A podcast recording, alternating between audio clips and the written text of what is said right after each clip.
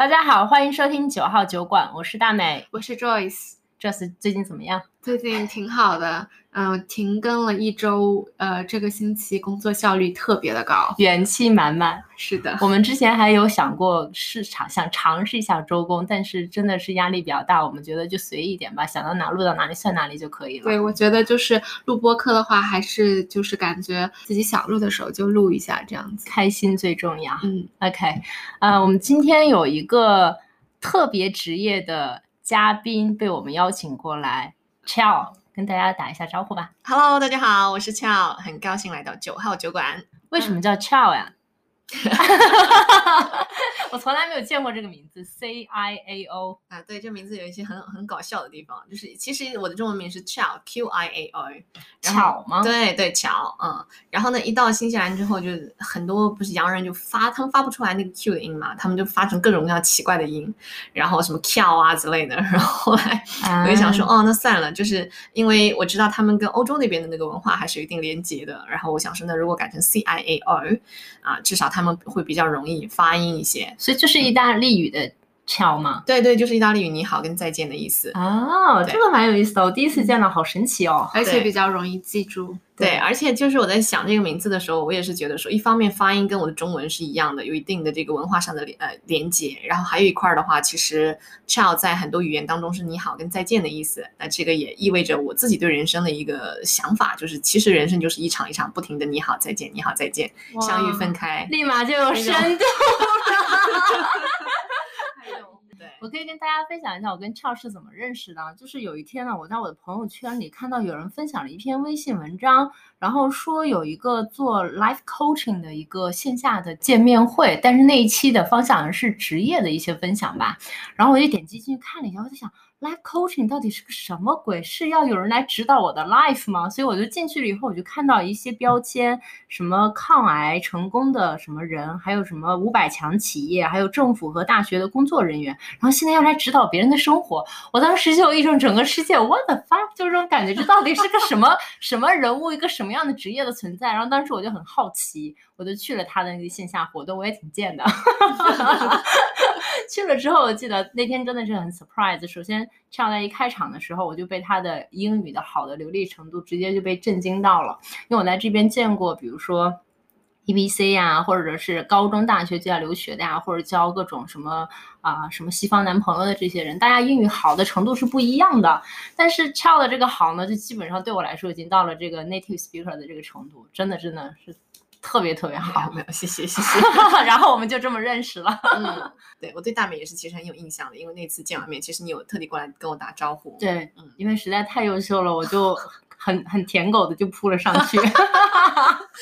是我的荣幸，不要这样。然后就在朋友圈和 LinkedIn 去视奸他到底在干嘛干嘛干嘛干嘛，现在终于约出来了。对，跟我们分享一下你做这个生活教练 Life Coach 的一些经验哦。经验你们想听哪一块呢？具体先说说英语为什么这么好吧，先吧。其实我在上大学的时候是英文专业的，然后很多人听到这个地方就说哦难怪，但是其实也是英语专业的。但其实我的英文并不是在我英文专业的那几年里面练出来的。虽然说后来我就非常 lucky， 等于是狗啃一样的就爬过了这个专八的这个线，但其实我当时的英文是在上大学的时候打工的时候练出来的。那个时候上大学，然后经济上不是非常的宽裕，然后也总想着说自己能出去挣点钱。那一开始也干过麦当劳啊什么那种 counter， 就是柜台那些很基础的工作，也刷过碗。后来有一次在刷碗的时候，那个脚被后厨给烫伤了，然后就很长一段时间上不了班，也挺惨的。然后后来我就突发奇想，我觉得说就不如我试试看去教老外说中文吧。然后我就抱着试试看的心态，在那个厦门大学他们国际外文学院，就是国际生学院底下就贴了几条广告，日语的贴了一条，韩语的贴了一条，英文的贴了一条。是你自己贴了3种语言吗？对，我就用 Google 翻译翻了一下3种语言的这个广告，就是教这些国家人的外国人中文。对，我就跟他说我是某某人，然后我可以教你们中文。然后其实那时候我没有任何教中文的经验，我说反正就我能教，就来吧。然后结果真的过一段时间就有人来，就是发消息给我了，然后就跟他们约见面，然后再后来就知道说原来。教中文有 HSK， 有各种各样不同级别的考试，然后我要跟他们解释各种各样的就是不同的 R 是什么意思，学而时习之的 R 什么什么 R 又是什么意思，就是从那个时候开始，就是其实反向的是锻炼了我的英文能力，因为你要就是去 articulate， 你要很精准的去表达里面的一些意思，所以就是做很多的准备啊，然后边赚着别人的钱边把自己的英语给提高了是吗？差不多类似这个意思。然后再到后来就开始因为那时候在麦当劳打工工资很低的，可能4-5块钱吧我记得，但是那个时候最一开始最10几年前是吗？对，10几年前。然后到后来我就开始教中文的时候，就一个小时最低一开始是20块钱嘛，然后到后来就慢慢涨，然后涨到最后我离开那个厦门那个城市的时候，就基本上是一个小时70块钱或者100块钱。哇，好高啊。嗯，10几年前哎，学生哎，一小时。对，然后那个时候就是学生介绍学生，因为后来就越来越多了，你就排不下来了，你就只能把单价提高。然后再到后来那个厦门有很多什么酒吧洽谈会啊，食材展之类的，然后我当时又是突发奇想，觉得说要去挑战一下自己的这个英文水平，然后想要去做翻译，然后就提前做了一些关于食材展的一些这种功课啊，就是英文单词至少你要知道啊，这个 marble granite 就这些不同的食材啊，内容是什么，就英文名字叫什么。然后我就不知道从哪里搞来一本往年食材展的那个参展目录名单，然后上面可能有近1000家的那个企业，我就给了1000家，就是都发了邮件跟他们说，我知道那个食材展马上要开始了，你们的翻译找好了吗？所以他们都是海外去厦门去做展的，对，都是国外的那个企业要到厦门去做展的。然后我跟他们说啊，如果你们还没有找好那个翻译的话，没有关系哦，就厦门本地就有一个，然后不仅可以是你们翻译，还可以帮你们安排行程啊，帮你们安排这个安排那个，就是算是一个导游全方位的服务。对， value added service 就是增值服务吧，就跟他们就自我推销。当时我的英文也写得跟狗啃似的，但是对方能看懂就行。然后最后就真的是有找到，可能有对方有3-4家吧，1000家当中有3-4家回了我，然后我就在那3-4家当中去 bargain， 去跟他们讲价，最后可能那个时候是一天1000块钱。就给他们做翻译，然后3天4天就是3-4千块钱。那3-4千块钱对于当时大学生而言，那是很不错的，可能有2个月的生活费了吧，我感觉。对对，但是当然这种机会不是常有，因为一年里面可能也就1-2次这么大型的展会。所以大学的这些经历让你就是说把英语就学得特别溜，然后有一些这些经验去让你自己学，赚了挺多外快的。对对，确实，就同班同学就很奇怪，说Ciao怎么从来不上课，然后他过得还那么好。我记得上次你跟我说，就是你的英语好的程度是我现在认识你，其实你跟你刚登陆新西兰的那个口语的水准是差不多的，对吧？对，只是加了一点本地的口音。对，口语，而且人家过了专8的，你没有过吗？你怎么毕业的？专8是一个非常硬核的证书。其实也还好，就是当时真的是靠口齿运，因为我不是那种特别应试厉害的孩子，可能应用厉害，但我不一定应试厉害。But anyway， 就是我当时很幸运。那我觉得这个故事最难的是说，你要有那个 idea 去主动去接触这1000多家的展商，而且告诉他你要去做这个服务，而且在那个时候你还会相信我自己的能力可以帮助到他们，你要对自己也是充满信心的。我觉得这一步比较难。我觉得当时有一个点。就是有一种迷之自信，很奇怪的那种自信，就是说我觉得我不会讲的单词没有关系，就是我可以用更多复杂的词，然后去把这个东西解释明白。比如当时我跟我的那个，我当时英文差到什么程度，我跟我的那个一个法国的学生讲，我说那个怀孕就是孕妇，然后孕妇这个词儿呢，英文我不会啊，然后后来我就跟他讲说，孕妇就是带小孩的肚子里面带小孩的女人，然后他还不是很听得懂，然后后来我就只能用英文跟他讲，我说 woman with baby in the belly， 然后他就说pregnant woman， 然后说这什么意思？ pregnant， 我要赶紧记下来。就对方就反向帮助我去认识到 pregnant 这个词，但是其实也有从中帮你build the confidence， 就是建立了自信。对，我就觉得说其实没关系的，就是你是有很多种方法可以让对方去听懂的。所以这个其实也是后来我在做 coaching 的时候，大量的客户过来跟我讲说我英文不够好，然后我要跟 Kiwi 去竞争，然后怎么地，因为我自己很早就没有这个限制性思维，我很早就没有了，所以我会觉得说其实一开始的时候觉得很奇怪的，这是个事儿吗？对，我也有同样的经历，就是之前我找工作的时候，我可能是跟一个中国人一起吃饭，他就说那些就是 Kiwi 英语比你好，凭什么人家要就是要我这样子。我当时就想说我从来也没有想过这件事情，对，但是对我来说我觉得就是一个比较消极的一个反馈。所以你们都没有过这种心理负担，只有我有是吗？你有啊？我有，我刚来的时候就我也没在这边学习过和生活过嘛，所以我刚来的时候我就会有一种英语已经基本这英语水平就很一般嘛，可能是雅思6或者是 6.5 这个水平，这叫一般。就对一般是不是有什么误解？就 6.5 可能 6.5 要努力才能考得到啊。然后6的话基本上就可能是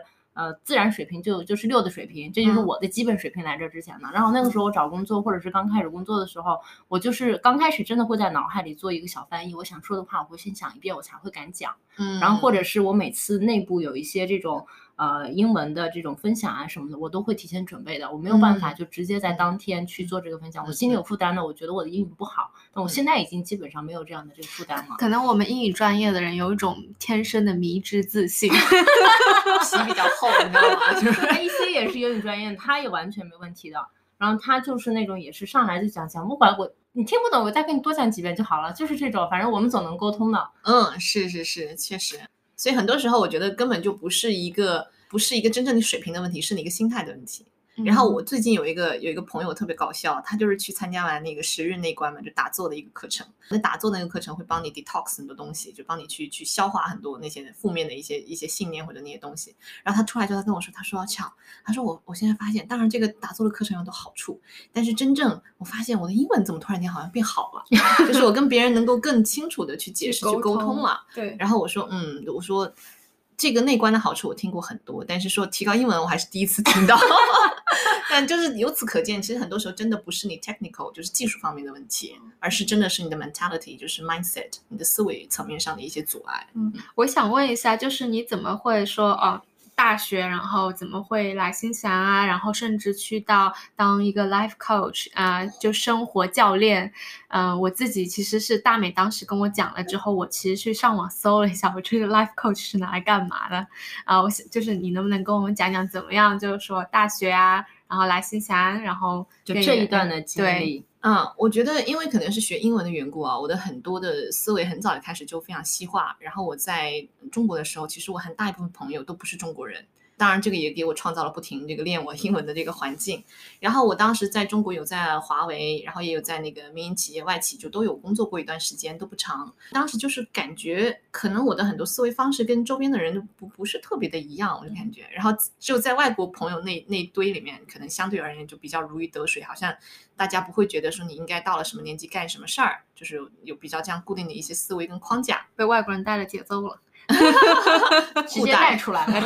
baby 互带。对，但外国人不都是西方的，其实里面当时有中东国家的朋友，那个韩国的朋友，法国的朋友，各个地方的朋友。到后来的时候，其实很早我就一直想要出国，但是因为我是福建户口，然后就一直被拒签了。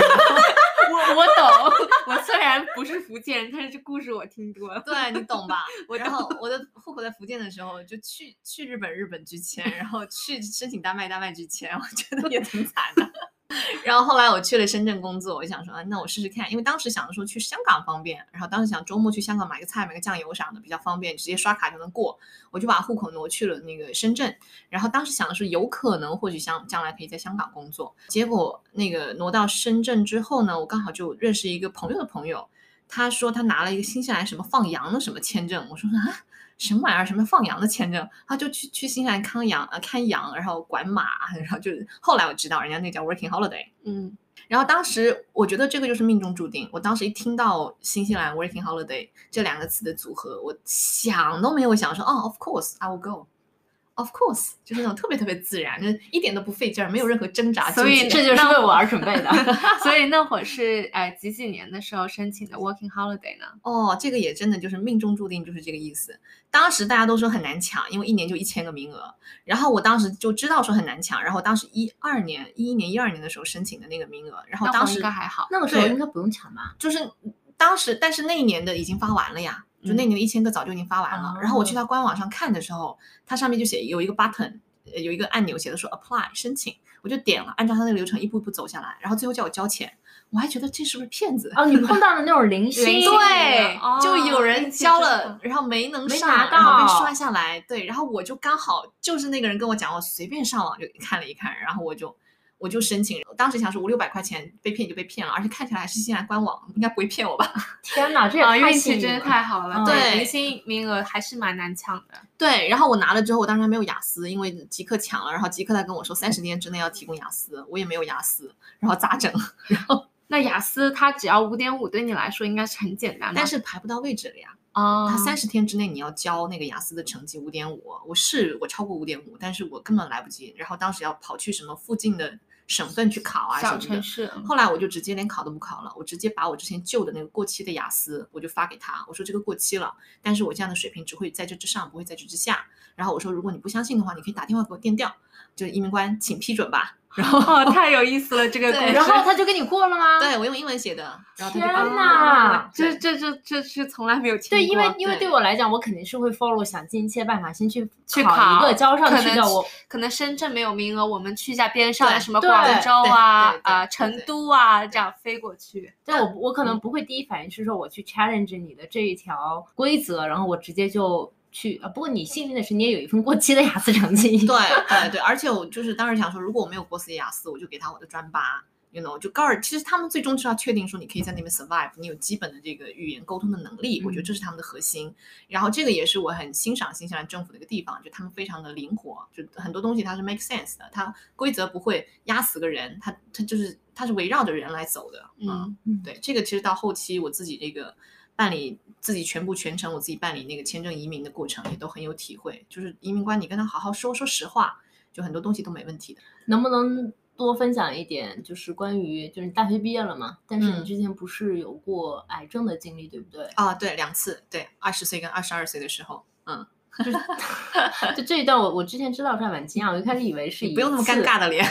我看大脸脸好尴尬。所以是在大学的时候对吗？对，这是2次，我就觉得有点啊。那你在来新西兰放羊之前，先可以趴一下，对，再往回倒一下，先不要落地。对，那时候20岁的时候，当时是因为什么原因去体检嘛？当时那个肿瘤其实已经长得很大了，像鸡蛋黄那么大，就塞在你的那个脖子口。你是因为不舒服了去体检吗？没有，正好体检。然后医生说：“哇，你甲亢啊！”然后他说：“你快去看一下那个什么甲亢。”然后说：“啊，我甲亢。”我想说：“我怎么会甲亢了？”就去那个找医生一看，然后医生一按一摸，他说：“你马上要做 CT， 然后做什么核磁共振还是什么鬼的，反正做一系列检查吧。”然后就说是一个冷结节，当时不懂得冷结节什么意思嘛。很快那个医生就讲，他说：“那你可能要住院，就动个手术。”然后医生也不跟我说是恶性还是良性，因为他们没开出来，他们都不敢说。只是说你这个东西要尽快解决，尽快处理。然后后来我就动了手术，动完手术之后，医生就跟我说没事儿了，他说你这个是甲状腺癌，他说小癌症，问题不大的啊，他说你赶紧就好好生活去吧，他说结婚生子去吧。我说好的。所以第一次就是被定义成了一个问题不大的一个小癌症，切掉就好了。对。然后到后来的话呢，就2年之后吧，因为每年都要复查嘛。然后后来2年之后，就是再去检查的时候，就后来发现说，就莫名其妙转移了，然后第2次的时候，我自己在那个 B 超机上看到它其实爬的，是又碰巧去做体检吗？还是去复查？因为每年都要复查一次的，就是你做完那个手术以后，你每年都要复查。然后去复查的时候，那 B 超医生还没太留意，然后我比 B 超医生先留意到，说，我说那白色的小点点是什么？满天星是什么？然后医生看到之后就也很重视，他说你马上要住院，然后再检查。后来那一次就是感觉就比较麻烦了，就是转移到淋巴嘛。它是已经转移到你的腹部了吗？没有，在脖子附近的淋巴。所以 B 超的时候是可以在这边看到的。对，在脖子上打到，然后说看到淋巴附近都是嘛，就得做淋巴清扫。那次的窗口就很大了，同时完了之后还要做 radiology， 就叫什么放疗，对，就是要进行一系列的更多的这个治疗。那第一次的时候，其实我还挺没心眼、缺心眼的，就乐呵呵的，然后没事儿。对，但第2次的时候就真的是哇，那是非常强烈的那个恐惧，觉得哇塞，原来真的有可能会死哦。就觉得说为什么是我呢？我才22岁啊，我什么都还没干呢，就是 why me？ 但是到后来到新西兰来了以后啊，新西兰很多墓地嘛，然后经常我阳光好的时候会去墓地上面走一走，就是会对我而言会比较容易获得内心的一个平静。然后我看到墓地上的那些墓碑上面刻的年龄，很多17岁、16岁、4岁、5岁，就会觉得说其实为什么不可以是你呢？就生命真的是无常的。所以你之前也说过你还是挺喜欢在墓地待一待的，对不对？那是你最喜欢的地方之一。嗯，对，我之前看纸牌屋的时候，那里面的女主角好像也经常喜欢跑在墓地去跑步。嗯 OK， 嗯，对，上面其实墓碑上有很多很动人的一些故事，然后你会看那个他们两个比如说夫妻俩或者跟孩子们一起那个死亡的时间，你会有很多的想象，就是曾经在那个时空发生过一些什么样的事情。不要觉得自己多么的 special， 其实到最后都只是尘埃中非常小的一颗了。嗯，所以那个就是2次的这个抗癌的经历会让你觉得说好像会不会有一种就是 I live only once，就心态上有什么转变？一开始没有的，第一次的时候是没有的，第二次的时候就开始对，会寻找很多所谓的答案，然后就开始探索所谓的 spirituality 啊，就灵性方面的东西。那时候开始看很多佛学的东西啊，基督教的东西，然后去教堂，就各种各样的 you know， 就是因为想要去知道这个事情为什么发生在我身上吗？对 对， 对，很功利的一个目的那个时候。对，但是从中也获得很多的启发跟很多看待世界看待生命不同的一些角度，然后这种东西潜移默化一点一滴的就会在生命当中就编织成一个很强壮的一个底色，就是 OK what do you want to do with your precious life， 就是你就这一生，你这么宝贵这么珍贵的时光，你到底想用你这一辈子的时光做点什么？所以决定来新西兰放羊了是吗？那个是肯定是其中有很大的一个因素，然后还有一个我就是觉得我跟新西兰就是有一种冥冥之中的缘分，就一点挣扎都没有，就是哦 yeah of course 我就去了，就是对林心明 of course to get it， 然后没有雅思成绩 of course 也可以，然后是的，嗯，挺有趣的，对对，嗯。那你后来来就是你来新西兰之后，就是因为是 working holiday 嘛，它是1年左右的签证，你是真的是说像是一半 working 一半 holiday， 还是说你有一个就是说我要留在新西兰，就是一开始是一半 就是一边 working 一边 holiday 的，在农场也干过，养过那个羊驼，割过草什么的，就确实也体验了一段新西兰的时光。然后再到后来就觉得说，确实这里很适合我，然后我希望说可以在这边留更长的时间，然后就当然就考虑这个移民啊、绿卡啊这些东西了。找工作，正儿八经的工作没有，后来就是去读书了。我读了1年的书，然后就是读了1年书的拿1年签证的那种。对对对，那时候就 open， 对对对，我也是。对啊，咱俩都一个时代的感觉。对，然后那时候读书的时候呢，就问中介说要读什么，那中介一般就给你推什么商科之类的，他们比较熟悉的一些专业嘛。但是后来我自己选了一个比较冷门的，就是 event communication 或者 event management， 就是这种活动策划类的这种读书的路径，因为那个东西一出来的话是我自己之前做过的，也是我感兴趣的，同时移民也是相对而言比较简单的，因为一出来 event coordinator 就可以移民了。所以这个事情也给到我一个很大的启发，就是我可能一直向来都是自己比较有主意的那种，就是觉得可以，你看我也不走常规路，也不给人家记雅思，我就觉得说我要用自己的方式来试一下啊。最后果然就是基本上按照我所想的，我在大学读完书，然后出来之后就留校留在大学工作了，就在里面做了 event management 相关的工作。所以你的第一份工作就是在你念的学校的大学。太厉害了，哇！你就是学霸是吗？不是，差得远，真的很厉害，真的很厉害，厉害。因为我听到的在这边可以留校，基本上都是念到博士 PhD 以后，可能留校去做一些research， 对对对 research， 或者是一些辅助导师的一些这样的一些工作，很少说我读了一个1年的这种 program， 然后就直接留下来工作的。但是当时当然也是用了点方法嘛，也是有技巧的。就故事听起来都好像平平无奇，但是背后都是就像鸭子一样，表面上鸭子好像很慢悠悠，底下噗噗噗噗在那儿非常用力的在那滑。然后你就拿到绿卡。对，我在大学里面就很方便了，因为就是学校 reputation 比较好，然后当时我学的专业所做的工作全部都是一条线上的，就完全符合移民标准。这个也是我之前有做过 research， 稍微 plan 了一下，最后也是按照自己想的这个道路去前进了。那是1万名以后就跑了吗？就换工作？没有啊，没有，1万名以后还是在那儿，还是工作了好长一段时间。那份工作非常的快乐，非常开心，是因为我是在里面做那个移民招生。不是移民招生就是留学生的招生，帮那个大学招留学生，我可以帮助到很多的留学生。然后也是从那个时候开始，就是因为大家都看到好像我的移民找工作之路相对而言比较顺利，然后很学校里面学生就会来找我，然后就想问帮忙看 CV 简历，然后帮忙准备 interview 之类的。后来就觉得好奇怪啊，就是可能有一些东西是你自己看不见，但是别人看见你身上有这样的一个才能啊，然后就来问。但是问完之后呢，我就觉得说做了一段时间觉得好累，很吸干我的能量，因为那个时候我没有正确的方法去帮助别人，要尽量把自己凹成那个行业的专家，但是我不可能是每一个行业的专家，我也不知道每个人身上具体的资源，他的优点啊什么到底是什么，其实客户本身自己才知道的。所以后来我做了一段时间就停下来了，然后再到后来我就有了更好的工作机会，我就去了新西兰的创新局，然后在政府里面做 marketing 跟 events 还是相关的这个工作。那份工作当中我接触到了 coaching， 然后一下就打开我的门，说哇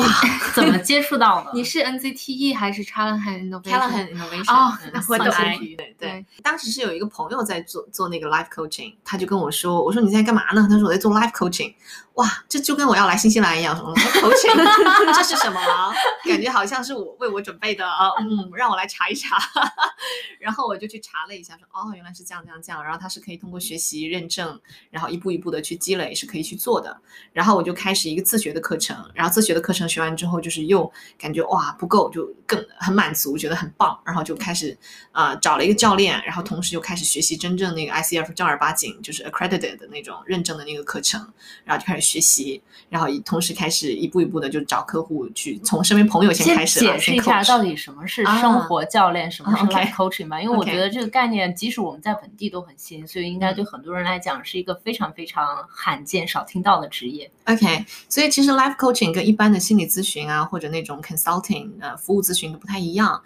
最大的一个区别我觉得就是我们作为 Coach 基本上不给建议。如果你在参加那个 Coaching 的考试的时候你告诉客户说啊 You should do this or that， 你肯定是 fail 掉的。但我们更多是用一种问问题的方式去提高客户自己本身的觉知，因为我们的coaching 的这个 fundamental 的 philosophy 就底层的这个逻辑就是讲说每个人其实都是完整的，有资源的，并且他们是聪明的所以当你全然相信你客户有这样的能力的时候，你在旁边其实做的就是一个enabling， 就是给他赋能实能，然后你问正确的问题，帮他看到，因为一般客户一进门的时候他们脑子都是不就很多的那个很多想法然后交织在一起的，但是你通过深层的聆听，然后通过观察，然后你可以一点一点的梳理说你刚刚跟我讲的问题是 ABC， 那到底哪一个问题对你而言现在是最 challenging 的，最想要work on 的，最想要工作的然后诸如此类的一系列的这个科学的系统的提问的方式，然后让大家就是对自己的这些的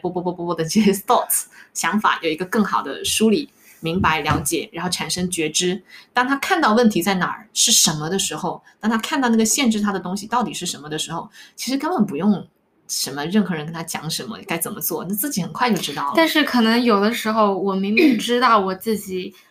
应该怎么做，但是我就无法去行动。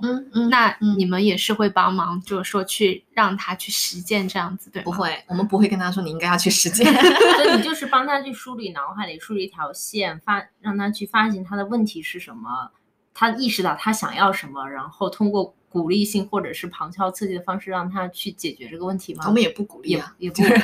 你们只是提问题。提问题让他意识到，我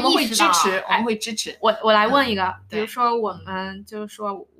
你是我的 life coach， 我说这个Ciao， 我今年30岁了，然后一直在这家公司工作，然后工作也不是很开心，也没结婚也没孩子，然后也没有男朋友，现在很迷茫，不知道该怎么办，就觉得每天很焦虑，我怎么办呢？其实有很多专业的工具可以帮助到，比如说我们有生命平衡轮，有生命平衡轮里面就有好几块。你说的迷茫是一个很笼统的词，我可能会更加深入的去挖 OK 你在什么方面觉得迷茫，那我们这时候比如说用一个生命平衡轮来一看就非常清楚，里面有比如说有8个大块，你的生活的8个大块，有财务，有个人学习，有 spirituality， 有你的 career， 有你的金钱，有你的跟 family 跟家庭跟朋友的关系等等等等。然后我会让你在上面画圈，就是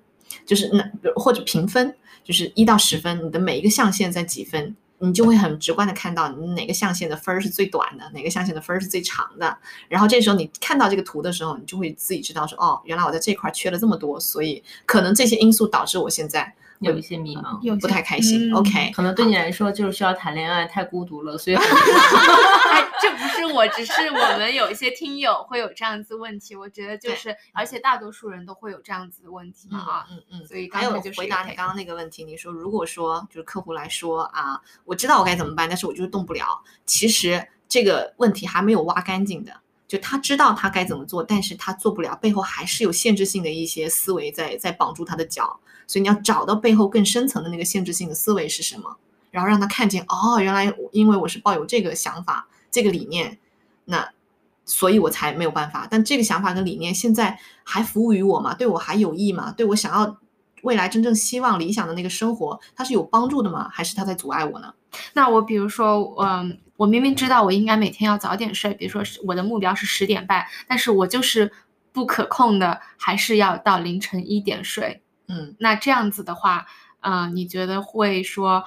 我自己意识到我就是要早睡的，但是我就是做不到，那这样子该怎么办呢？那可能要问到就是你做不到的时候，你具体在做些什么，然后是什么因素让你在做那些事情。这个其实深入挖进去会有很多的东西啊，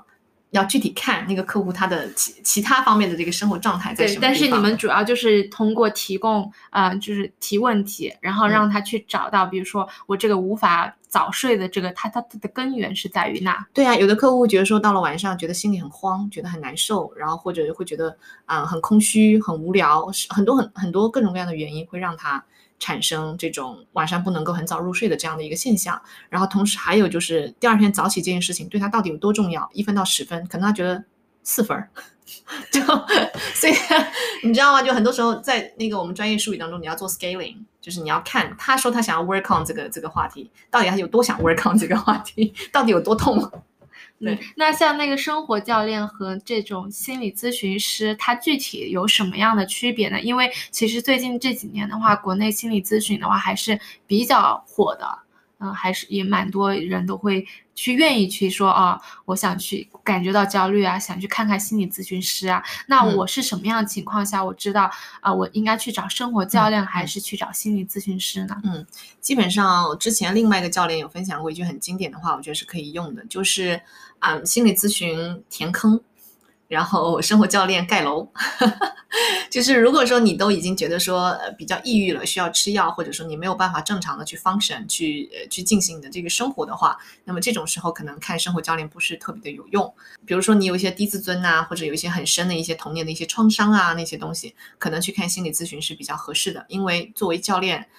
技术里面我们也挖过去啊，但是挖过去的目的是为了帮你看到过去是怎么样影响到你的现在，然后以及怎么样阻碍到你的未来。我们不会在过去停留特别长的时间啊，那个是更多是心理咨询师做的工作。但是作为那个 coach 的话，他基本上是让你产生觉知，知道说哦，原来我是有这些信念在阻碍我，然后同时你自己去创造一个这个 action plan。 我们不会告诉你该怎么做，你自己看到有这样的挑战之后，你自己会知道说我接下来可能可以尝试这个或者尝试那个。然后同时英文叫做 we will hold you accountable， 就是我们会让你对你自己的这个刚刚承诺的这些东西去负责，然后真正的帮你去 move on with your life， 就是在生活当中逐步的去前进。所以心理咨询师他可能是说帮你从一个负的值到回归到0正常，然后生活教练就属于帮你变成一个更好的人，从0到1这样子，我理解对吗？对，可以这么理解。但是与此同时，在帮你变到更好的同时，也让你明白说you're already great， 就是你已经足够好了，但是这不妨碍你变成更好所以那生活教练的话他像你这样子是1对1嘛，是不是？他们有没有是1对多这样子？有团队教练啊，就国内现在很多就是很多百度啊大厂他们用这种 team building 的时候，对，团队教练新西兰也有的。那是就是一般是什么样的人会说去就找的比较多去找生活教练？其实现在来找我的客户各种各样的问题都有，两性关系、亲密关系的、职场的比较多，然后很多是这种在异国求职可能比较有挑战的，因为这是一开始我自己就是走过来这条路，然后可能我之前在我自己的公众号上面分享的也比较多这一块的东西，所以这块找我的人比较多。但是家庭关系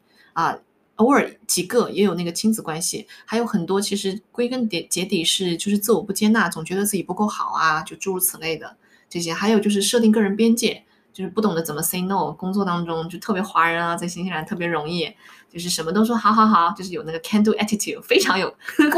过分的有 can do attitude。 我以前也不能理解为什么有人会说去就是要找一个生活教练，但是我前两天看了一个文章啊，他有讲说国内现在有个职业就是什么90后发现他去监督拖延症患者去做他想要去做的那个事情，月收入可能就可以有个几十万，可能就是真的有些人有些人就是很迷茫，然后有的时候就是像温水煮青蛙就待在那个地方，他可能有时候真的就需要有个人帮他去提一提，让他看到自己想要什么，问题是什么，然后能够有更多的能量，或者是去做一个像你说的 action plan 这种，对，去往前走吧。对，你讲到这个，其实我又想到说，我之前其实有一些客户，他们是非常 financially wealthy， 就是财务方面没有任何问题的啊，但是找到我这边的时候，整个人我看他那个状态就像是一个枯萎的植物，就他们也觉得说迷茫空虚。然后后来我就帮他，因为钱太多不知道怎么花吗？我可以帮忙 part of the reason。 然后后来就给他就是具体深挖了一下，就看了看他的那个核心价值观，它里面有这个 adventurous， 就是啊探索啊，就是探险，然后有这个 self growth self actualization， 然后 freedom， 这几样东西都是在他的现在的生活中完全没有的，所以别人看他的生活觉得非常的棒，然后你还有什么可抱怨的？然后他来的时候，他自己也有很多自我怀疑，就是一边他又内心觉得很空虚，很寂寞嘛，觉得像枯萎的植物，但是一边他又觉得说啊，是不是我太 greedy 了？是不是我太贪心了？我就不应该再抱怨了啊！我这样其实已经很好了。就他陷入这种深深的自我责备当中，觉得自己太矫情了，然后觉得自己太怎么样了。但是到后来我们把这些东西摊在桌面上一看的时候 OK， 就这些他生命中真正他对他而言重要的东西，他现在生活中一样都没有。就不管别人怎么觉得你的生活是多么的好多么的漂亮，其实你自己内心的感受你自己是清楚是知道的。他可能缺乏一种成就感，因为是不是所有东西都来的比较容易一些，他那里面到当时他倒没有那个 self achievement， 他更多是 self actualization， 就是自我实现，然后还有一个是 adventurous， 然后 freedom， 这三个是他的核心价值观，那这三个他都没有。哦，你说到核心价值观，我觉得因为我自己之前也去参加过一个那种10个人一个 group 的一个就是 personal development 吧，在新西兰叫 Joy Challenge， 我整个10 weeks 下来吧，我觉得我对我那个影响最大的是我知道了我的 value 是什么，因为他去我现在找他，因为他当时就是用你说的去问问题的方式，就是说你找到你自己在意什么，然后一旦你知道了自己的一个 value 之后，以后其实你做到任何很多事情或者需要决定的时候，你是可以把它作为你的 principle 去看看它有没有去against 我的 value。 确实。好，我的 value 是achievement， accountability， growth， diligence， respect and love。OK， 所以我上一份工作的时候，我觉得我的老板可能就是有的时候太 push 我，没有给我一点点 respect， 还有就是以前谈恋爱的时候会觉得男朋友如果没有就是 respect 我，就只要触到这些点我就会跟他们说再见。对，正常的，就是当你的生活中你觉得很 down 或者很多负面的情绪的时候，基本上都是你的 core values 被 violated， 就是被violated 怎么翻译？对，被 against 了吗？英文解释英文，被冒犯了。对，就基本上你排一排都会发现，肯定是自己有一些核心的一些点被触碰到。所以你们也会去跟你们的顾客去让他们找到他们的一些 core value。哦，一定的，你特别做职业探索，你一定要探索你的 core value， 这是非常非常重要的。那你比如说你的这些所有的客人啊，然后包括我自己查一些资料，我觉得说到底的话其实是人在遇到生活中的一些压力和一些害怕，就是你得可能会要跟他们讲你怎么样去 deal with 这些，不讲也不讲是吗？但是会让他们意识到有这些问题。对啊，因为我们里面有很多的 paraphrasing 跟 reflection 嘛，就是就会把他们讲的话重组一遍，然后再念回去给他们听，然后这个时候他们就会听到他们自己。就像我自己在背我的 mentor coach， 就是我自己要找 coach 来 coach 我自己嘛，然后我有很多时候在讲我自己的一些担心害怕呀，或者我的一些恐惧的时候，我的教练就会把那个话就是基本上把那个废话都刨掉，然后把那个核心意思再拿出来，然后再讲一遍给我听，然后我一听到这个话由对方的口中讲出来，我马上就会大声讲说 that's bullshit， 就是这个完全就是在扯淡。其实我自己就立刻能听到里面是有很多的限制性思维。那你找到了害怕，那怎么办呢？我就是害怕它啊，没有问题啊。就是害怕的话，你是害怕什么事情？你总有个事情在害怕嘛，对不对？那你会比如说现在就是好自我 coach 好了，我就Ciao有一个很害怕的事情，然后担心会怎么样怎么样怎么样，就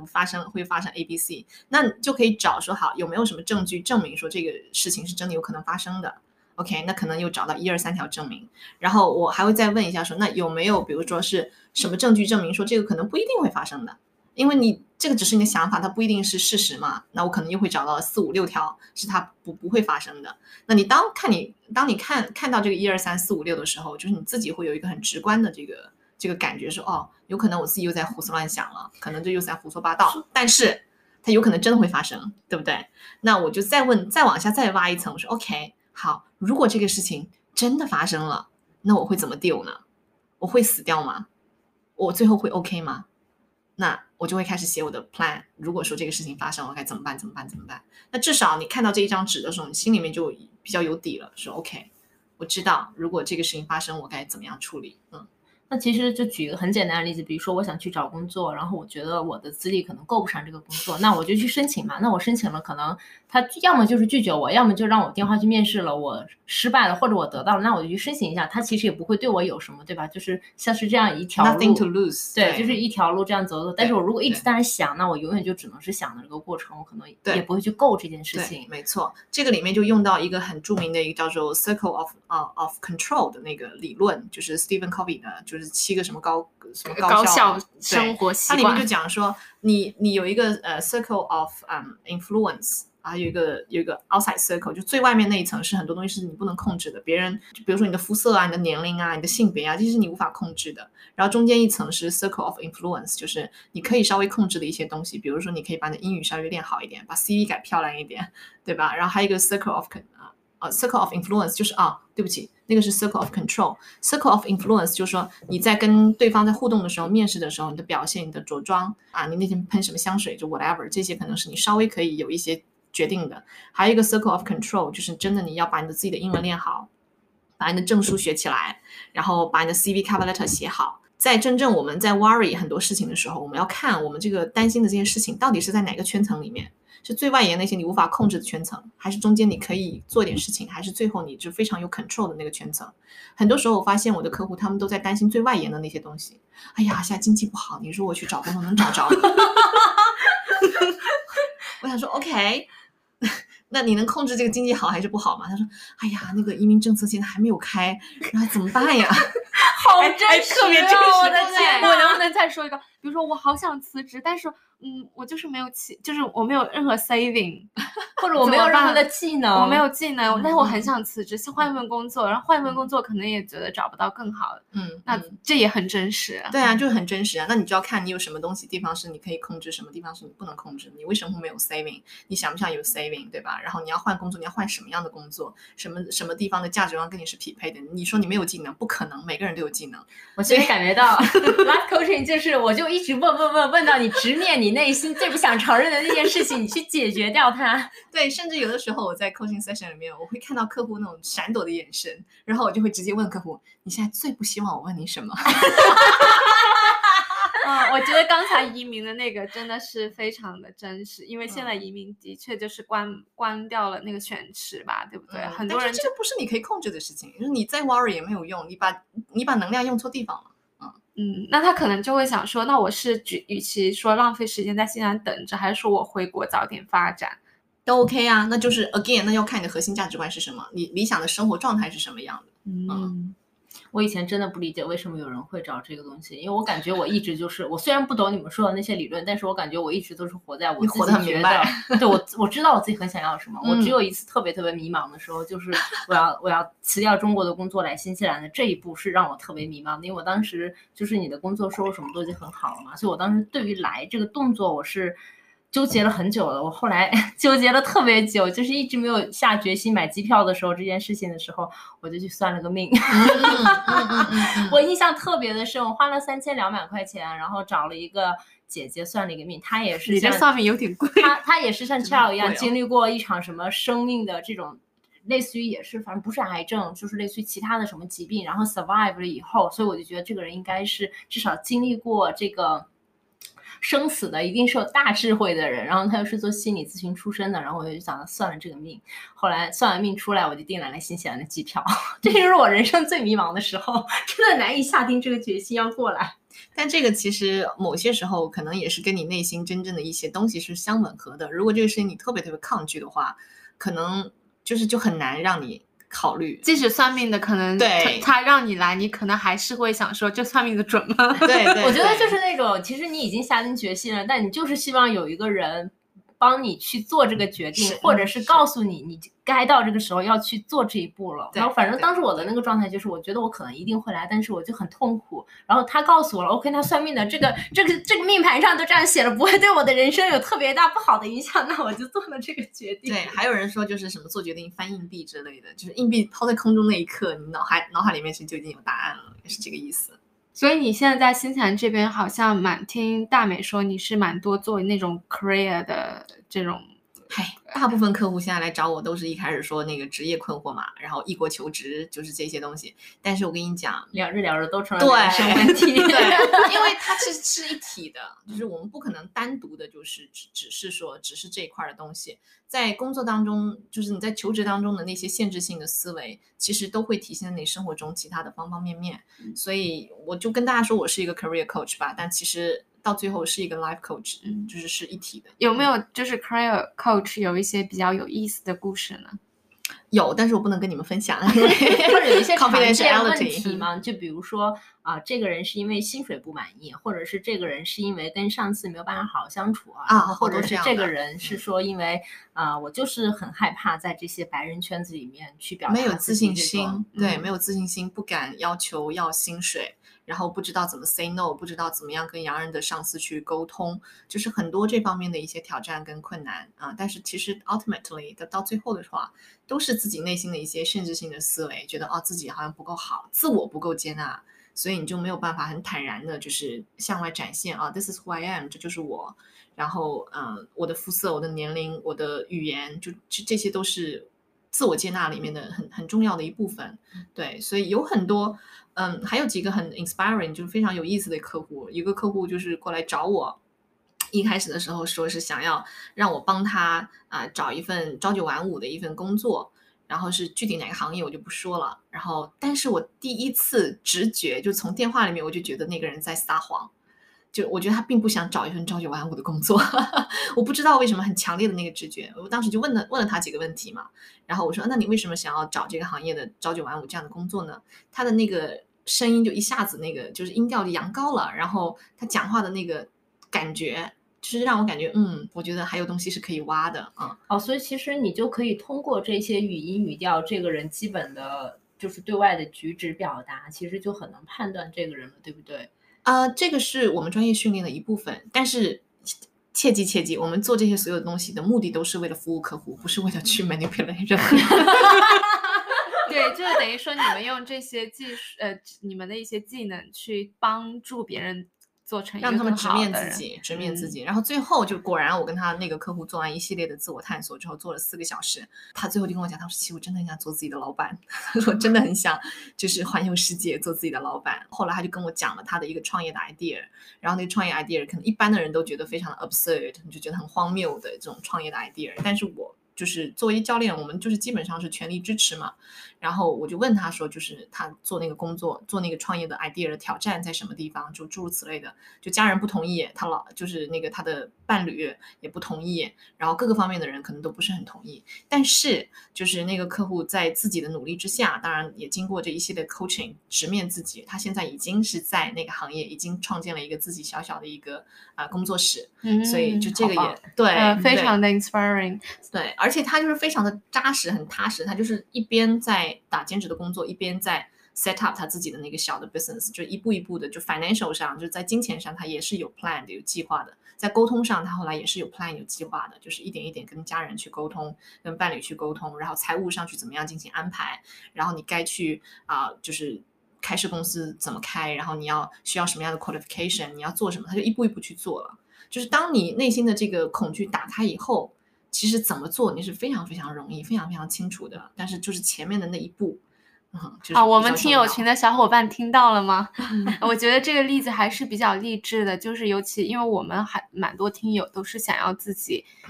就是辞掉自己的工作，然后自己有一份可能养活自己的工作，但是从领薪水到辞职自己干，就是你知道这种害怕，当然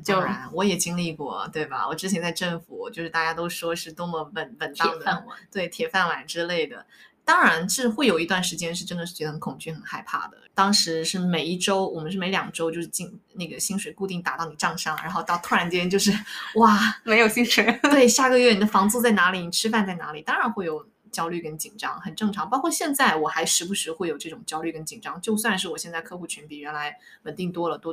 还是偶尔那种 insecurity 不安全感会突袭而来，是很正常的。对，但是 Joyce 每年说圣诞节的时候就很开心，因为是他销售的旺季，然后到了3月份4月份就会有一种这个订单为什么不往上涨。对，我其实最近的话，比如说因为我囤货囤的特别多，我知道我就会真的变焦虑，然后我也会问我自己我为什么焦虑，我就说可能是我所有的钱都放在这些货里面了，这种焦虑是因为说如果有什么情况发生这些钱就没有了，就可能也会这种 self coach 自己一点点自学的方法。对对对，所以这个时候我刚刚问的几个问题特别有效嘛，你有什么证据证明你这个担忧有可能发生，有什么证据证明它可能不会发生，真的发生你怎么办。那我当时就跟我自己讲说，好，那我给我自己设一个 financial 的一个底线，就是金钱的一个底线，如果我的存款低于多少钱，那我可能就把这公司关掉，然后我就出去打工了，因为打工我自己很自信嘛，我在心想打过工嘛，就总有人要我嘛，对吧？就是每次都快到那个底线的时候，就突然间又有新的项目进来，就又有新的客户，然后就一直没有突破那个底线。所以我要讲这个话就真的是很真实的，我不想让大家认为说我是哇多么的啪光鲜亮丽，然后从来没有就 fearless 从来没有恐惧，不，其实我怕的要死。但是就是害怕还是feel the fear but do it anyway， 就是你感觉到那个害怕，但是你还是一步一步的往前去挪动去走，因为我真的是觉得说这个事情是带给我生命光跟亮的一个东西，然后服务别人能够让别人真的看到自己认识自己达到自己更大的潜能，这个是我觉得没有什么东西比这个让我觉得更加幸福更加 rewarding， 就能够帮助别人建立自信去鼓励他完成一些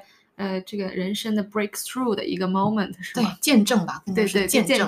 对，然后与此同时，其实我在跟客户做教练的时候，客户的很多 insecurity 人好多地方都是相似的。客户的那些不安全感，那些恐惧，那些害怕，那些所谓的限制性思维 conditioning social conditioning 社会的给他的条条框框，其实我也经历过，或者我正在经历的，所以我照亮客户的同时其实也在照亮我自己，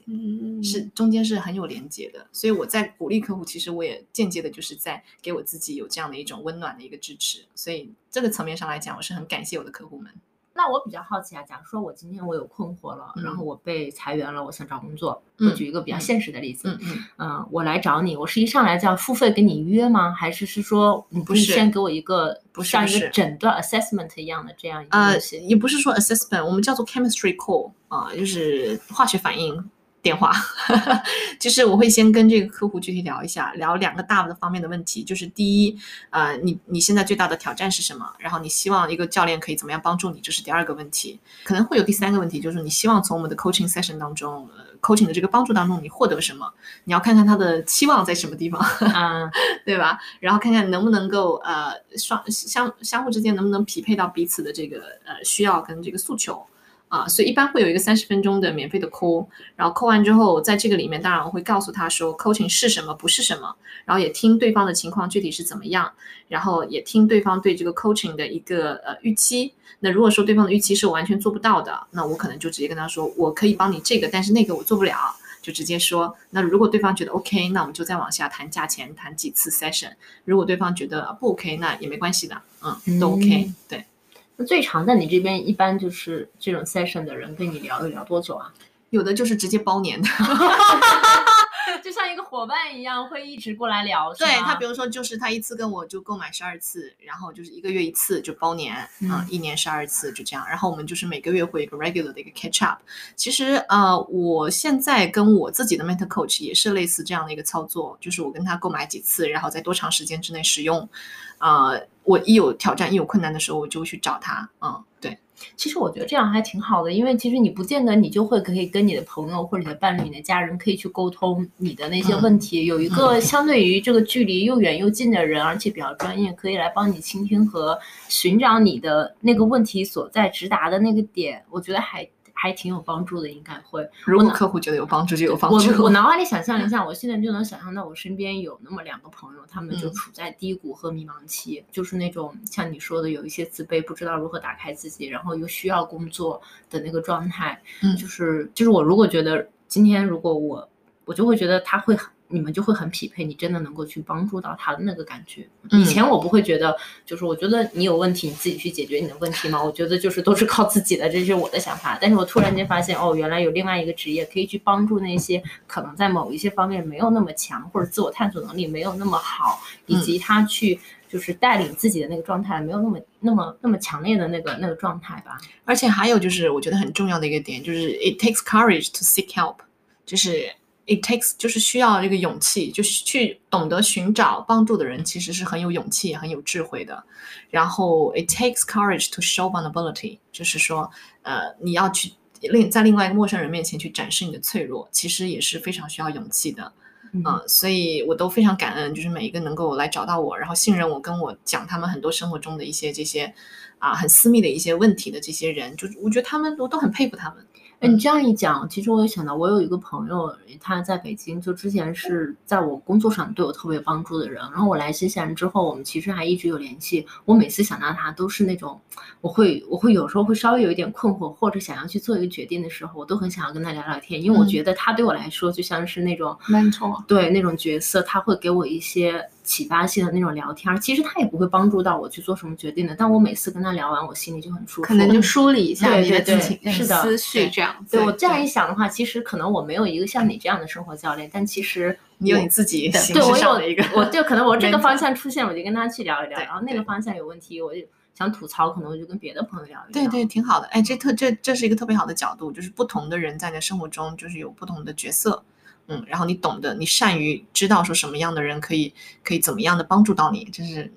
如果说有一些人他可能不想找生活教练，他想 self coach， 那你有没有什么一些 tips 可以跟他们分享一下？有一些基本的一些那个课程啊什么的，他们如果感兴趣是可以学的。网上你一搜那个 life coaching 课程，就是那种 online 的，其实也很多现在。但是我自己这么长的时间，我就是觉得说包括我自己也在看心理医生，所以我是两边的专业的 support， 心理医生也 support 我，然后专业的我的 mentor coach 也 support 我，不一样的感觉。还是我觉得有的时候有一些地方的痒痒你自己就是挠不到的，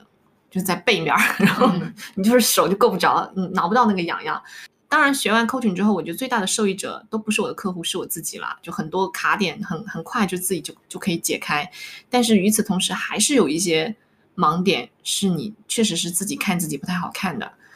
然后所以在这种时候我还是会去寻求专业的帮助如果说大家想自我 coach 的话，那我觉得对啊，就是在线的很多课程，包括现在很多就国内这种各种各样的心理学的一些课呀书啊什么的就很多。 那如果想要人在国内找你可以吗？可以啊，我好多国内的客户哎，我还有一个好奇的问题啊，就是以前就会经常讲，比如说你是心理咨询师，如果你跟你的伴侣相处的话，大家就会想你会不会去分析对方嘛？那像你们这种职业其实看的也很透彻嘛，对于这个人基本上也是一眼望到底那不会的，不会吗？不会的，所以不会，这个是非常，这是非常 arrogant 的一个态度，然后这也不是在 coaching， 就是非常傲慢的一种态度，然后这也在 coaching 界不是非常被认可的一种态度。你进入到一个 coaching session 的时候，你要想的是这个客户跟我讲的可能只是他生活里面的1%都不到，所以越是这样，因为你想，如果你一个 coach 都觉得我都一眼望你到底了，我可能都我不是说跟你的客户，说跟你的伴侣也不会的，也不会一样的，每个人都是一样的，就是他们跟你讲的可能都是冰山上面的那么一咪咪，然后所以对自己伴侣也好，然后对客户也好，都是要保持一个空杯的心态，然后保持一个好奇，这样你才问得出好的问题。如果你内心都已经满了，你根本问不出好问题了。所以你们跟伴侣相处也不会有我们想象当中的那种互相去分析之类的，也就是像正常情侣一样，就是当然啊，都只是人而已啊。我也会撒娇撒泼，就是发脾气的，千万不要把理性的帮助别人，那些都在外面，在家里自己还是一个人。所以千万不要把教练想的是多么的圣人那种，远远达不到。但是就确实来讲说，会可能学完 coaching 或者学心理学的那个朋友们会更多的有一个 self reflection 自我反思，就我们会有一些基本的原理我们是明白的，比如说现在我就肯定不会再讲说什么都是你让我生气，我不会再讲这样的话了，没有人会让我生气，这肯定是我就是什么东西 trigger 到我自己，我内心在就生气，跟对方其实问题都关系都不是特别的大，是我自己要去调整去想的一些事情，然后可能在遇到这个争吵的时候不一定都能做到哈，但是至少你知道理论上这个表情就你至少知道理论上说好，这个时候你就不要再 barging， 就不要再继续讲话了，就你们俩一争吵，第一件事情是冷静分开2个小时，而不是像原来如果你不懂你可能就是要不停的进去。对，但是就有一些女生就说不行，我一定要把这件事情讲清楚来。情绪上头的时候很多时候是讲不清楚的，就至少对于我个人而言我是肯定讲不清楚的。就比如说我们两个生气了，就我是一个男生你是一个女生好了，然后我就说我不想跟你说话，然后你就觉得说不行，我们一定要把它讲清楚。OK， 那这边有2个地方的点，就是一个女生她觉得说我要讲清楚这个东西对我而言是 work 的，对我而言是有用的，但是对方已经很明确的讲了我现在不想讲，那这个就牵扯到一个 respect 的问题，尊重的问题，你是否尊重你的伴侣他需要自己的空间去消化他自己的情绪这件事情那这个是你们在吵架之前，就你俩搞对象的时候就应该是把这些东西就要摊开放在桌子上去聊的。那如果对方连这基本的点他都不能够尊重的话，那这个关系会很困难的，会有很多的挑战。什么话题到最后都变成了亲密关系专场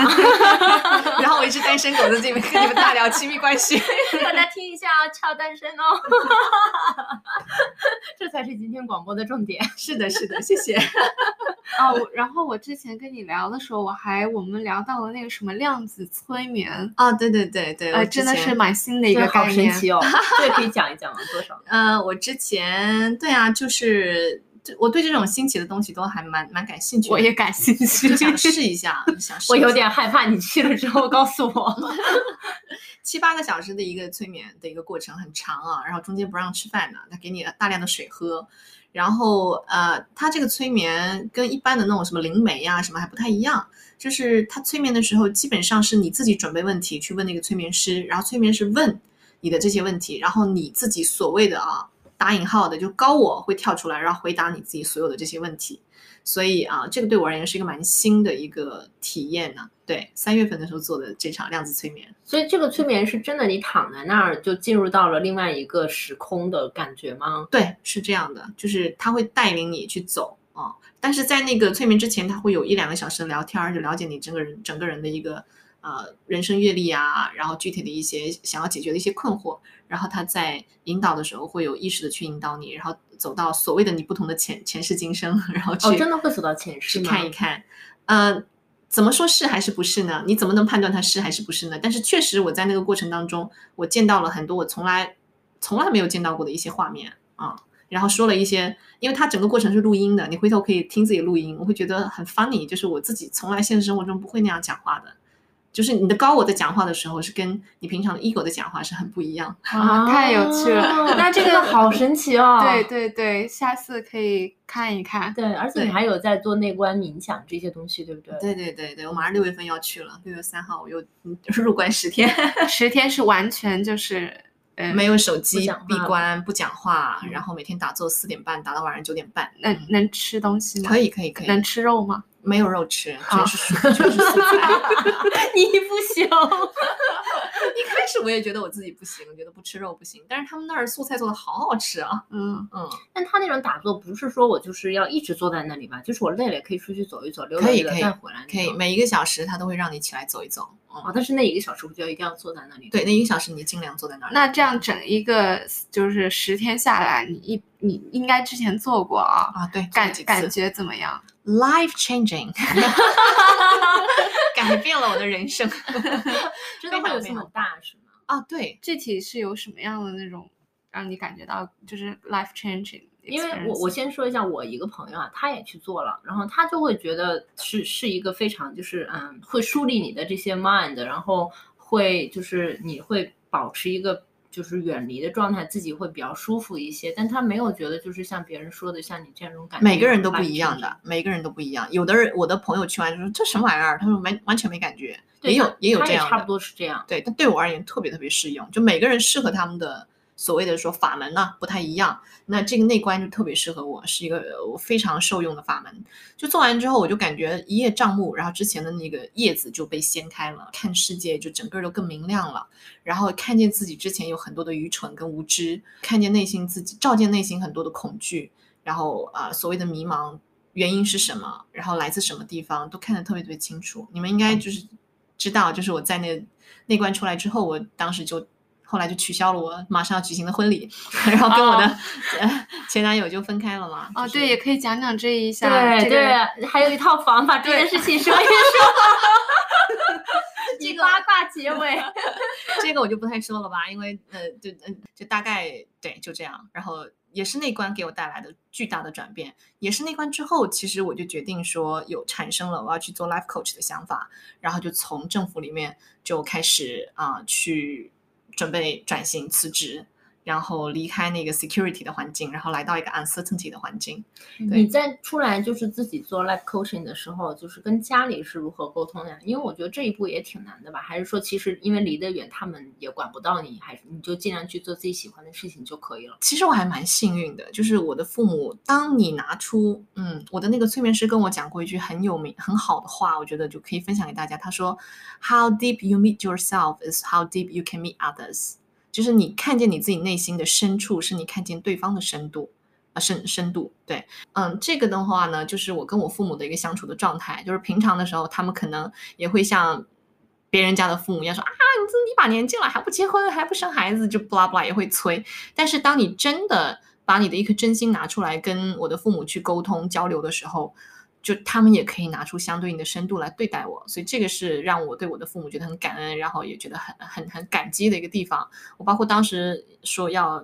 逃婚，然后要取消这个婚礼的时候，我跟我的父母去沟通这个事情，一般的父母肯定就是狂干一通嘛，对吧？但是我妈当时就是讲，她说可能我确实也觉得这个不是特别合适了。当时我心里面最大的恐惧就是我要怎么跟父母讲这件事情，就是我要取消婚礼。朋友们都还行还好说，虽然也很难，但父母是最难开口的，因为他们当时就是很希望说我到了那个年纪可以结婚了。然后结果我跟我妈讲的时候，就我妈沉默了一下，然后当然她也觉得很遗憾，但是她最后就讲，她说如果你真的觉得不合适，那我们也做父母肯定是没有办法去勉强你。然后我给我爸打电话更搞笑，我在火车站给我爸打电话，我说爸，然后我爸说干嘛？我说我就跟你说，就说一下这个事儿。我说啊，就这？他说啊，行。他说我知道了。他说你要结婚呐，我们是为了让你看你幸福，我希望看你开心，不是为了作秀给我们看的啊。你要是觉得跟亲戚朋友们不好交代，没关系啦，爸爸去帮你说。啊，好温暖！对，天哪！对，然后当时我就在火车站，我就记得哇，我是泪流雨下，我就觉得说哇，我这么担心这件事情，然后我爸就感觉好像我吵到他打麻将一样的感觉，这你就跟我说这行了行了，我知道了。嗯，就有事儿我帮你顶着，所以我做 life coaching 这个事情，我跟我家人大概说过，然后其实他们都不懂我在做什么的，但是因为这个词很难描述清楚，你甚至我去上知乎上搜生活教练也有一些，但是很多都是比较负面的，而且就是现在我跟你聊完了，当我去向别人介绍你的职业的时候，我都不觉得我一定能讲得清楚，你就是说这个人可以帮你变成一个更好的。你需要吗？我记住了。对，但是我的父母很好的一点就是，他们虽然说不知道我在干些什么，但是他们还是就是无条件的支持我，相信我。对，然后偶尔他们可能就是心情不太好的时候，可能也会叨叨两句，但是大部分时候他们是非常 supportive 的。那你们有今天的这个状态，是说也是经历了一个从之前不会有到慢慢沟通，像你说互相打开到今天的这个状态，对吗？也不是说你的父母从一开始就是非常开明，然后可以无条件的这样来支持你。Of course not。但是这个里面有一个很重要的点，然后也是我个人非常相信的一个点，就是很多人认为说在两者之间的关系，不管是父女、母女、亲子、情侣之间，一定要双方都去共同努力去改变。我觉得并不是的，就是当一个人开始改变的时候，那个能量场是可以带动很多东西的。就是我举个最简单的例子哈，就是大美，就比如说你，然后你现在的伴侣可能是 XYZ， 是这个样子的状态，你觉得就是说啊，这个人怎么这么讨厌啊，这样那样那样这样。但是如果真的你自己变成了一个得道高僧，得道尼姑，然后你刚从那个山洞里面走出来，然后你跟你的这个伴侣生活在一起，我相信你的伴侣他对待这位得道高僧的态度，跟他对待你的态度是会不一样的，这个人会发生转变的，就因为你自己发生了转变。所以这个也觉得我跟我父母之间，就是从我一开始的不成熟不懂事，到后来可能我自己一路慢慢成长，然后我写朋友圈，我写公众号，我的父母其实都在看，所以他们其实也看到这个小姑娘可能已经不再是我们眼中看到原来的那个小姑娘了，这小姑娘有长大，然后他们也非常，我很幸运，就他们有这样的父母，他们也可以用同等的厚度跟同等的深度出来跟我进行一个平等的对话，所以这个是我非常感激的地方。然后现在我妈甚至还会想办法给我介绍客户，她都说不清楚，她都说不清楚我是干啥的。太可爱了。对，她说我女儿，反正就是什么心理学什么什么的，我也不懂，这就是跟人家聊聊再说。对，她说她靠跟人家聊天挣钱。太可爱了，太可爱了，真的。对，那你未来有什么打算吗？会继续在 coaching 这条路上走下去，因为我最近也刚好拿到 ACC， 算是对自己的一个ACC 是 ICF 里面的一个coach 级别的一个 credential， 就是一个认证然后它是需要100个小时的 coaching hours， 然后加上60个小时的学习，再加上10个小时的 mental coaching， 再加上一个考试，不啦不啦就是whatever， 就是一系列的这些评测，然后我就拿到这个 ACC credential， 算是一只脚正儿八经的踏进了这个 professional coaching 的这个领域那感觉整个华人圈子里面，全世界做这个 life coaching， 而且像你这样拿到证书的都不是特别多啊，应该也有好多吧，只是你们不在这个圈子里，你们不感觉。ACC 其实是他们的圈子可能也很小，一说谁都认识谁。真的，我最近在查一个那个小伙伴们，如果说你们有在听的话，我最近刚好想要 connect， 就是国内的一个教练，然后他就在北京，然后我就问了一下。我认识的一个北京的教练，然后他就是马上就可以 connect 到说某某人的某某人可能认识这个人，就很快就认识到。对，我当时是因为在 YouTube 上面搜那个 Life Coach 嘛，一个在美国的华人教练，然后我跟你讲了之后，对，我就认识他。你说你刚跟他聊完天，对，就这个圈子真的全球的教练圈都很小，确实。如果国内的客户他们想要变成更好的人。那怎么样能够找到你呢？这是虽然要给我打广告的时间是吧？谢谢，感恩。有哪个联系方式比较好？就是你们可以关注我的公众号，然后也可以把我的微信，我可以把我的微信放在那个 show note 里面。对，放在 show note 里面。对，谢谢大家。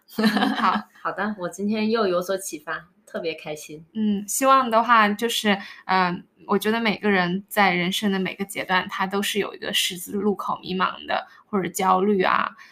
感到压力很大的时期，也希望大家能够平稳的过渡这一段时期吧、嗯、我觉得总是会能够过去的。对、嗯，我觉得Ciao说的那句特别对，就是你有勇气去直面你自己内心的那个害怕，向别人去寻求帮助这件事情可能是最难的、嗯、如果你真的有一些困惑，不妨跟朋友或者是说跟像生活教练这样比较专业的人去聊一聊，对，都会解决的。Just talk it out。 对、嗯、好了，今天我们的节目就到这里啦，希望大家会喜欢。如果